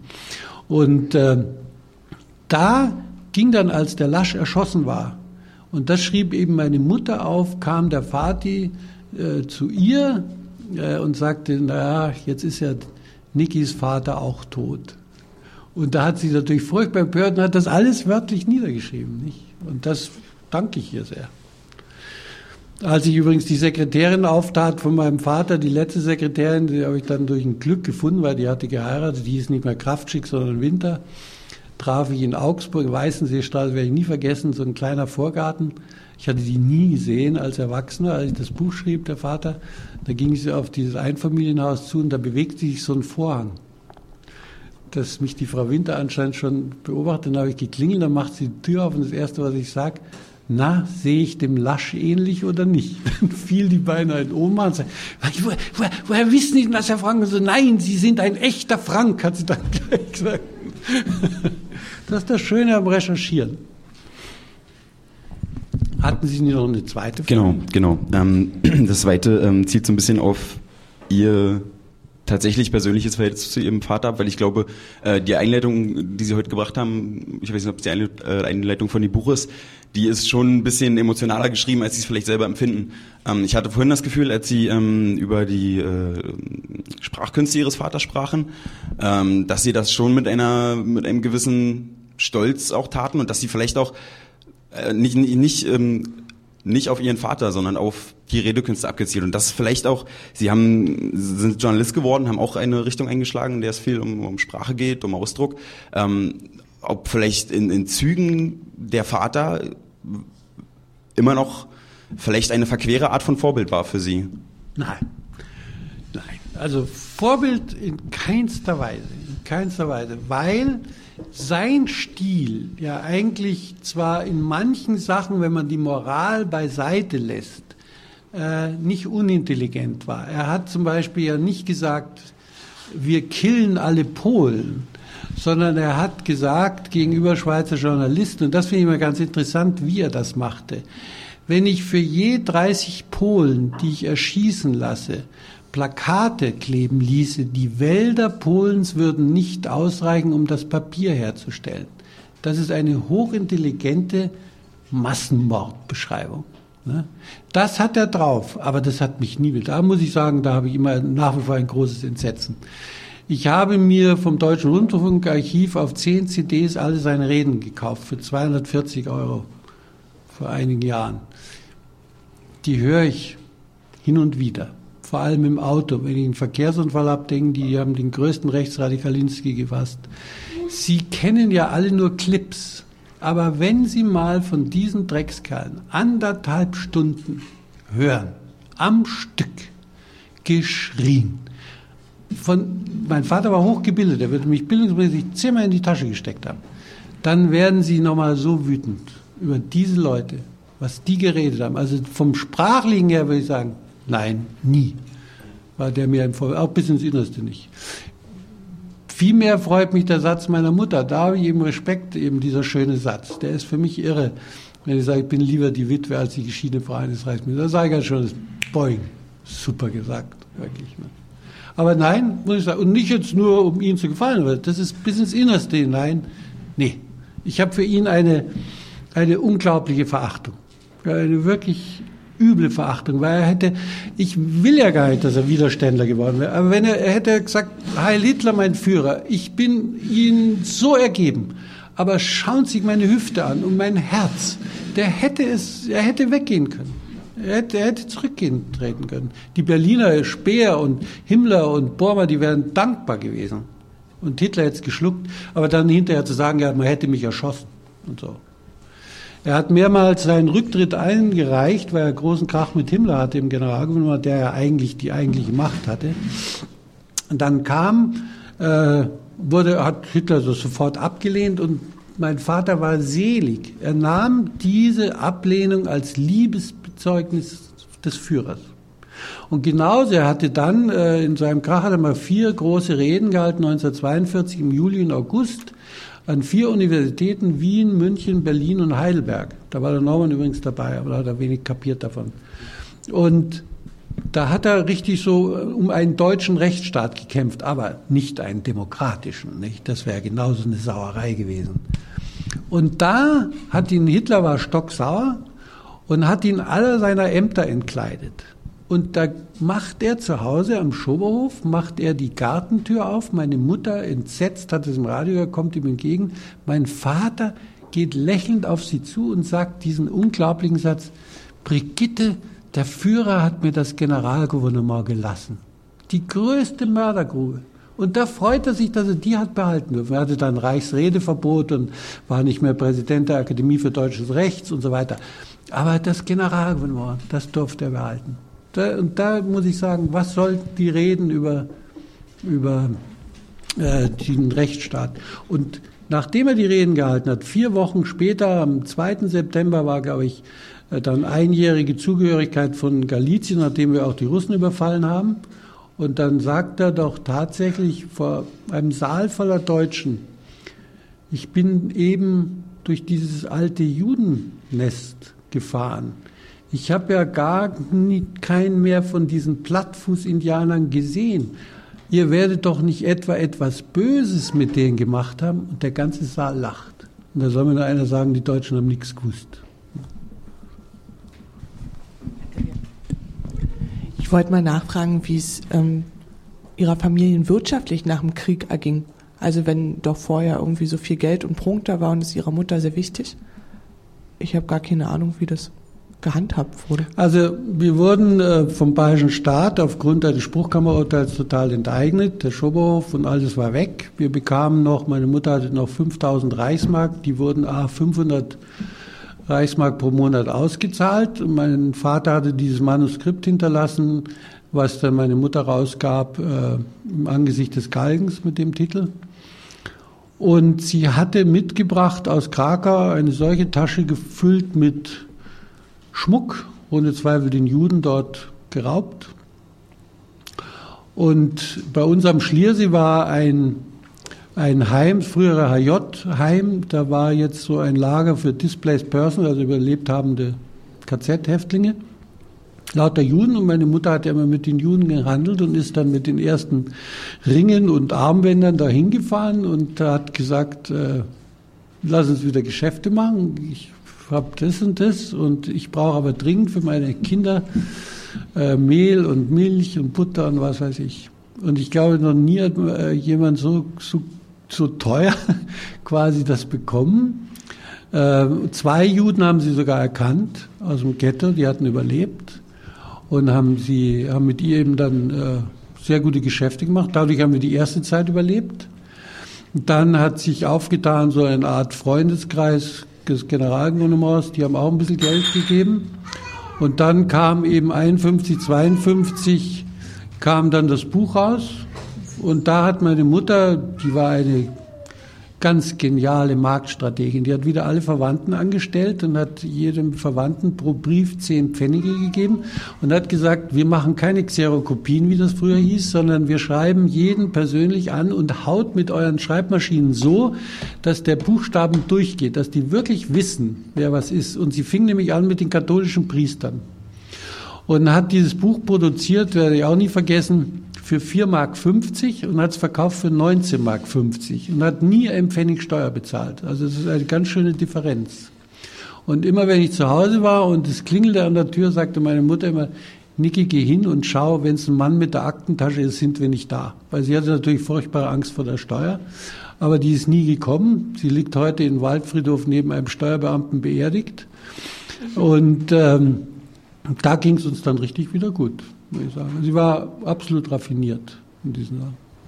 Aber sie starb ausgepowert mit 63. Sie, nach den katholischen Priestern waren es die Pastoren. Dann kam die ganze Industrie. Der damalige Direktor von VW hat uns sofort einen VW geschenkt. Ähm, und äh, da hat meine Mutter sofort einen Leihwagenhandel aufgemacht, so ein Leihwagengeschäft. Und es ging aber dann Ende des, also so ein Jahr von meinem Abitur, also 1958. Da war alles Geld weg. Und da zog sie sich in äh, München, lebten wir dann, also ich war noch im Internat, zog sie sich jeden äh, Nachmittag fein an und ging auf den Hauptbahnhof und passte die Fernzüge ab und äh, sprach Leute an, ob sie bei ihr für fünf D-Mark übernachten. Da hatte sie dann gar nichts mehr, weil sie auch nie eine Rente bekommen hat und so. Und dann hat sie mehrere Herzinfarkte gehabt und war dann am 9. März 59 tot. Mm, mich würde mal mm, was aus einer ganz anderen Richtung interessieren, weil ich kann sehr was dazu sagen. Und zwar ähm, würde mich interessieren, ob Sie ähm, auch Erfahrungen haben mit ähm, Juden ihrer Generation oder auch anderen Generationen, eben wie die halt auch damit umgehen, ähm, mit der Bewältigung. Weil vorhin wurde von ihr noch das Thema halt Verzeihen, Vergeben ähm, angesprochen. Und ähm, mich interessiert das deswegen, weil wir waren zum Beispiel als Deutsche halt äh, in äh, Jerusalem und wurden dort äh, mit offenen Armen empfangen und also sehr viel Gastfreundschaftlichkeit gegenüber Deutschen haben wir dort erfahren. Und äh, das hat uns auch irgendwie erstaunt und auch irgendwie ein bisschen peinlich berührt. Und würde mich mal interessieren, ähm, ob Sie da irgendwie Erfahrungen haben. Ja, ich muss sagen, ich habe äh, aus zweierlei Richtungen. Die eine ist rein journalistisch. Ich habe äh, öfters als Reporter dann in Israel gearbeitet. Ähm, aber da war ich halt frank, da bin ich nie als Sohn dieses Generalgouverneurs aufgestiegen. Dann habe ich äh, mit dem Joshua Sobol, das ist ein berühmter israelischer Dramatiker, die, der dieses Stück Ghetto geschrieben hat, mit dem er weltberühmt geworden ist. Mit dem zusammen habe ich in Tel Aviv äh, aus meinem Vaterbuch ein Theaterstück gemacht für die Wiener Festwochen. Da habe ich dann eigentlich zum ersten Mal näher Juden kennengelernt, also außerhalb des beruflichen, wo man ja immer nur kurze Interviews macht. Und dann bekam ich aber, und das muss ich sagen, das ist eigentlich ganz irre gewesen, ich bekam vor einem Jahr eine Einladung ähm, nach England von englischen Juden, dass ich dort spreche und genau dasselbe wie hier, bloß in Englisch, lese und diskutiere mit denen. Und da habe ich richtig eigentlich kennengelernt. Eigentlich zum ersten Mal richtig kennengelernt, weil ich mit denen dann lange und gegessen habe und zusammen war und neun Tage drüben und das zweite Mal eine Woche noch äh, mit äh, jüdischen äh, Jugendlichen und jüdischen Studenten. Und da muss ich sagen, da saß ich immer da und sagte, wenn du das wüsstest, du Hans Frank. Und das war für mich ganz wunderbar. Ich habe dann auch in Manchester als Guest Speaker bei einem Fundraising-Dinner die Ansprache gehalten.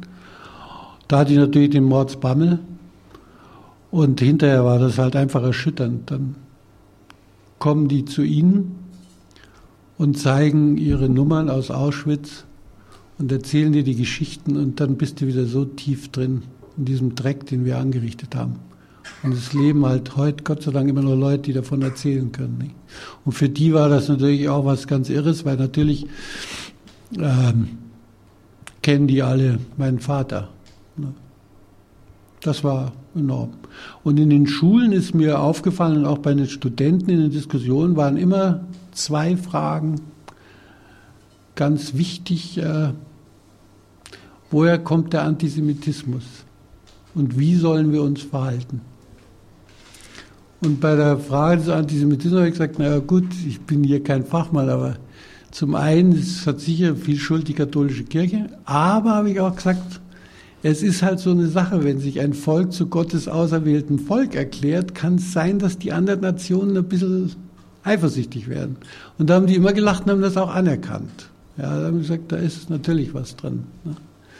Und ich konnte denen auch nur sagen mit dem, weil es hat ja den deutschen Juden nichts geholfen, dass sie sich assimiliert haben. Sie wurden ja rundum verraten und alles. Es war ja nichts, dass ich ihnen halt auch sage, lebenshalt jüdisch. Verleugnen Sie es nicht. Was ich aber auch weiß, aber selber nie erfahren habe, es ist ja dasselbe Problem, dass die Tätergeneration mit ihren Kindern hat, dass die ihre Kinder nicht aufgeklärt haben hat ja merkwürdigerweise, ich verstehe es bis heute nicht, die Opfergeneration in Israel genauso gemacht. Die haben ja ihren Kindern nicht erzählt, was sie erlebt haben. Und das ist da auch ein ganz großes Tabu gewesen. Ähm, vermutlich auch, um die nicht zu schrecken.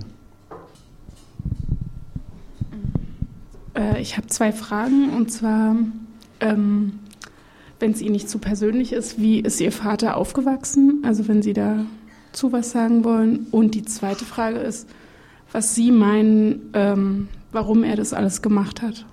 Genau. Also aufgewachsen, er war ähm, der Sohn eines Anwalts, der eigentlich aus Karlsruhe stammte, aber in München studiert hat und eine echte Bayerin geheiratet hat, die allerdings viel jünger war als er. meine Oma. Die hat den zehnjährigen Knaben Hans Frank allerdings verlassen und ist zu einem Geliebten nach Prag gezogen, von München weg. Sein Vater war in der Zwischenzeit aus der Anwaltskammer rausgeflogen wegen Mandantenbetrugs und saß als Winkeladvokat im Schelling-Salon in München und machte so für die einfachen Leute irgendwelche Rechtshilfen oder setzte Briefe aus. Und mein Vater hatte trotzdem die Chance, aufs Gymnasium zu gehen. Ähm, er wurde dann von einem Lehrer verführt, er hatte also homosexuelle Erfahrungen. Das war, würde ich mal so sagen, äh, nachdem ich kenne mich da nicht so genau aus, aber ich glaube so diese griechische Philosophie. Gleichzeitig haben sie dem Knaben sehr viel beigebracht. Das war also nicht in der, er hat das, es war, glaube ich, die große Wunde in seinem Leben ohne Zweifel. Ähm, aber er konnte dann sein Abitur machen. Das war allerdings schon so ein Kriegsabitur, die wollten ihn dann mit 1900 geboren. Das haben sie ihm so ein bisschen nachgeworfen. Und er war von Anfang an ziemlich rechtsgerichtet. Also in München war er damals schon, auch vor allem nach dem Ersten Weltkrieg, eine vom Künstlerischen her beinahe so wie Berlin, eine aufmüpfige Stadt. Da passierte ja unheimlich viel. Aber er war ganz auf der rechten Seite mit Bauernidylle und so weiter. Er hat auch in seinem Tagebuch geschrieben. Und er war sehr, und das war die Mittelklasse E damals, er war sehr geschockt, er ist ja noch im Kaiserreich, in diesem glänzenden Kaiserreich aufgewachsen, äh, dass Deutschland nichts mehr darstellt. Und er schreibt beinahe wortgleich, Goebbels auch in seinem Jugendtagebuch übrigens, wie kriegt Deutschland seine Ehre wieder? Es muss einer kommen, der Deutschlands Ehre wiederherstellt. Und beide, sowohl Goebbels wie mein Vater, schrieben dann, am Ende bin es ich. Nun war es aber der dritte, der Adolf. Und er war also quasi bereit. Er war bereit, wenn der entsprechende kam, den hat er dann eben kennengelernt, den Hitler, und war dann sehr früh bei der Partei, ist aber zwischendurch wieder ausgetreten, weil da mit Südtirol äh, was war. Er wollte natürlich Südtirol zurück, aber Hitler hatte gesagt, Südtirol interessiert ihn nicht. Und dann ist er wieder eingetreten und kam dann äh, als Anwalt, war plötzlich Hitlers Verteidiger in der Kampfzeit. Weil er mal ein paar Schläger, Nazischläger ähm, verteidigt hat und gewonnen hat und plötzlich war er der Nazi-Anwalt auch. Und da war er, glaube ich, sehr eng mit Hitler, weil der hat jede Menge Prozesse, immer Verleumdungsprozesse, die er auch alle ge gewonnen hat. Nicht wegen der Geschicklichkeit meines Vaters, aber erstens war der nationalsozialistische Richter schon sehr verseucht. Und zweitens sind so Verleumdungsbegriffe sind immer, immer sehr leicht zu behandeln eigentlich. Da muss man schon eisenharte Beweise haben, um da Hitler hinzunehmen. Mein Vater war stolz bis zum Ende seines Lebens, dass er in dem großen Prozess in Leipzig den Hitler als Zeugen auftreten ließ und er da den sogenannten Legalitätseid schwor, dass er die Macht nur legal in Deutschland übernehmen wolle. Nachdem der Putsch am 9. November 23, da war mein Vater auch dabei, also war auch Blutordensträger, also war da richtig mit drin. Und war aber 1933 politisch ein toter Mann. Der, der Hitler hat ihn eigentlich verachtet, wie er alle Juristen verachtet hat. Und dann hat er seine doofe Akademie für deutsches Recht gehabt, die niemandem irgendwas sagte. Und dann bekam er eben diesen Wahnsinnsanruf. Er hatte sich schon bereit gemacht, da als Reserveleutnant in den Krieg zu ziehen. Und dann bekam er eben den Anruf, da das Generalgouvernement zu übernehmen. Und seine Mutter tauchte erst wieder auf aus Prag und war dann natürlich auch viel in, in Krakau und also unserem Wochenendschloss in Kressendorf bei Krakau als ihr Sohn berühmt war und vor allem reich war. Da hat sie sich wieder um ihn gekümmert. Ja, ich glaube, wenn niemand sonst eine Frage hat, würde ich gerne noch meine Frage loswerden, die mir die ganze Zeit im Kopf rumschwirrte. Ist, ähm, auch Sie haben ja die Verhältnisse heute auch angesprochen, dass halt irgendwie viele Sachen immer noch im Argen liegen, wir irgendwie immer noch viel rechtes Gedankengut in Deutschland rumschwören haben, auch aktiv und ähm, auch insgesamt in Europa ja krasse rechte Tendenzen irgendwie zu erkennen sind. Da wollte ich fragen, wie Sie quasi mit einem recht privaten Weg, aber Sie sind ja auch ein politischer Mensch und haben sich äh, insgesamt äh, mit geschichtlichen politischen Themen beschäftigt. Wie Sie das einschätzen, ähm, ob es wieder, ob es ja ähnlich krasse Verhältnisse geben könnte, ähm, auch wieder dazu kommen können, dass irgendwie ein Volk oder eine Gemeinschaft, eine Gruppe denkt, sich über eine andere stellen zu müssen, die aus, also die töten zu müssen und ähm, wie, was sie auch denken, wie man dem halt begegnen kann. Also ich glaube, das sind zwei total krasse Fragen, weil wir uns das alle irgendwie oft fragen und es keine so richtige Antwort darauf gibt, aber vielleicht haben Sie ja eine Perspektive. Also ich habe äh, ich schon bestimmte Ängste, als äh, die deutsche Presse und da vor allem die Bildzeitung sich Griechenland vornahm. Das war die übelste Hetze, die ich überhaupt je gelesen habe. Da war wieder das ganze deutsche Herrenrasse-Zeug da. Und dann, ich habe für einen Stern äh, dreimal den Jörg Haider begleitet, den FPÖ-Chef, der tot ist in der Zwischenzeit. Ein blendend aussehender, sehr geschickter Populist, ganz rechts. Wenn die Deutschen so einen hätten, so einen gut aussehenden, glänzenden Redner, wie das der Haider war, dann hätten wir ein Problem. Und wenn ich die letzten Untersuchungen, die waren im letzten Winter, zwei verschiedene seriöse Untersuchungen, die sagen, dass zwischen 17 und 20 Prozent der Deutschen wieder mehr oder weniger strenge antisemitische Ansichten haben, dann wird's mir nochmal bange. Es wächst da langsam was und ich kann nur sagen, so sehr ich vorher auch unsere äh, tolle Demokratie, aber da habe ich schon wirklich Bedenken, dass, dass da wieder was kommen kann. Das Gute ist die EU, würde ich schon sagen, weil wir mittendrin liegen und sicher sehr genau beobachtet werden. Aber wenn ich jetzt sehe, was in Ungarn passiert und wie schwach die EU darauf reagiert, wie schwach auch die Merkel darauf reagiert, dann wird mir wieder bang, dass die uns doch nicht so kontrollieren, zumal wir wirtschaftlich so stark sind. Also ich habe schon Angst. Ich habe schon Angst. Da hängt ist noch eine Frage. Was Mikro? Eine letzte Frage. Was halten Sie vom NPI-Verbotsgedanken? Bringt das was, bringt das nichts?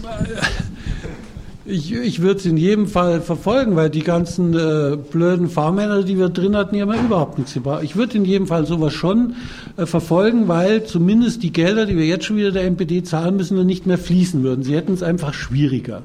Dass das damit ausgerottet wäre, glaube ich nicht. Aber ihnen die offene äh, ja, dieses Recht abzustreiten, eine ordentliche Partei zu sein, da wäre ich schon sehr hinterher. Aber ich glaube nicht, dass das überhaupt kommt. Nicht die Regierung macht nicht mit, jetzt macht es der Bundestag allein oder nur die Parteien. Und wenn die, wenn die da nicht und es, wenn das nicht wirklich richtig durchgeführt wird, und wenn ich jetzt sehe, dass äh, sich die Verfassungsämter der Länder schon wieder nicht einigen mit dem, mit der Bundesanwaltschaft, dass das wieder nicht äh, ordentlich wird, dann kann das das alles vergessen. Ich glaube, es wird weiter geschludert. Und nach wie vor mit auf dem rechten Auge blind. Nach wie vor, leider. Okay, dann ähm, ist es an dieser Stelle an mir, Ihnen nochmal recht, recht, recht herzlich zu danken. Vielen Dank, dass Sie heute den langen Weg auf sich genommen haben, um uns hier ähm, in Potsdam zu besuchen. Ich glaube, das kann ich auch im Namen von allen Gästen sagen. Ich danke euch, dass ihr hier wart und so rege Fragen auch gestellt habt und so interessiert irgendwie an diesem Abend hier teilgenommen habt. Und ich danke auch nochmal dem Freien Radio Potsdam, Think Big und dem AStA der Uni Potsdam, weil die haben das ja auch alles möglich gemacht, dass das hier stattfinden konnte. Ihr könnt gerne noch hier bleiben. Also das Café ist noch offen und weiter angefangene Themen diskutieren. Herr Frank ist auch noch kurz da. Ähm, ansonsten einen wunderschönen Abend noch. Danke.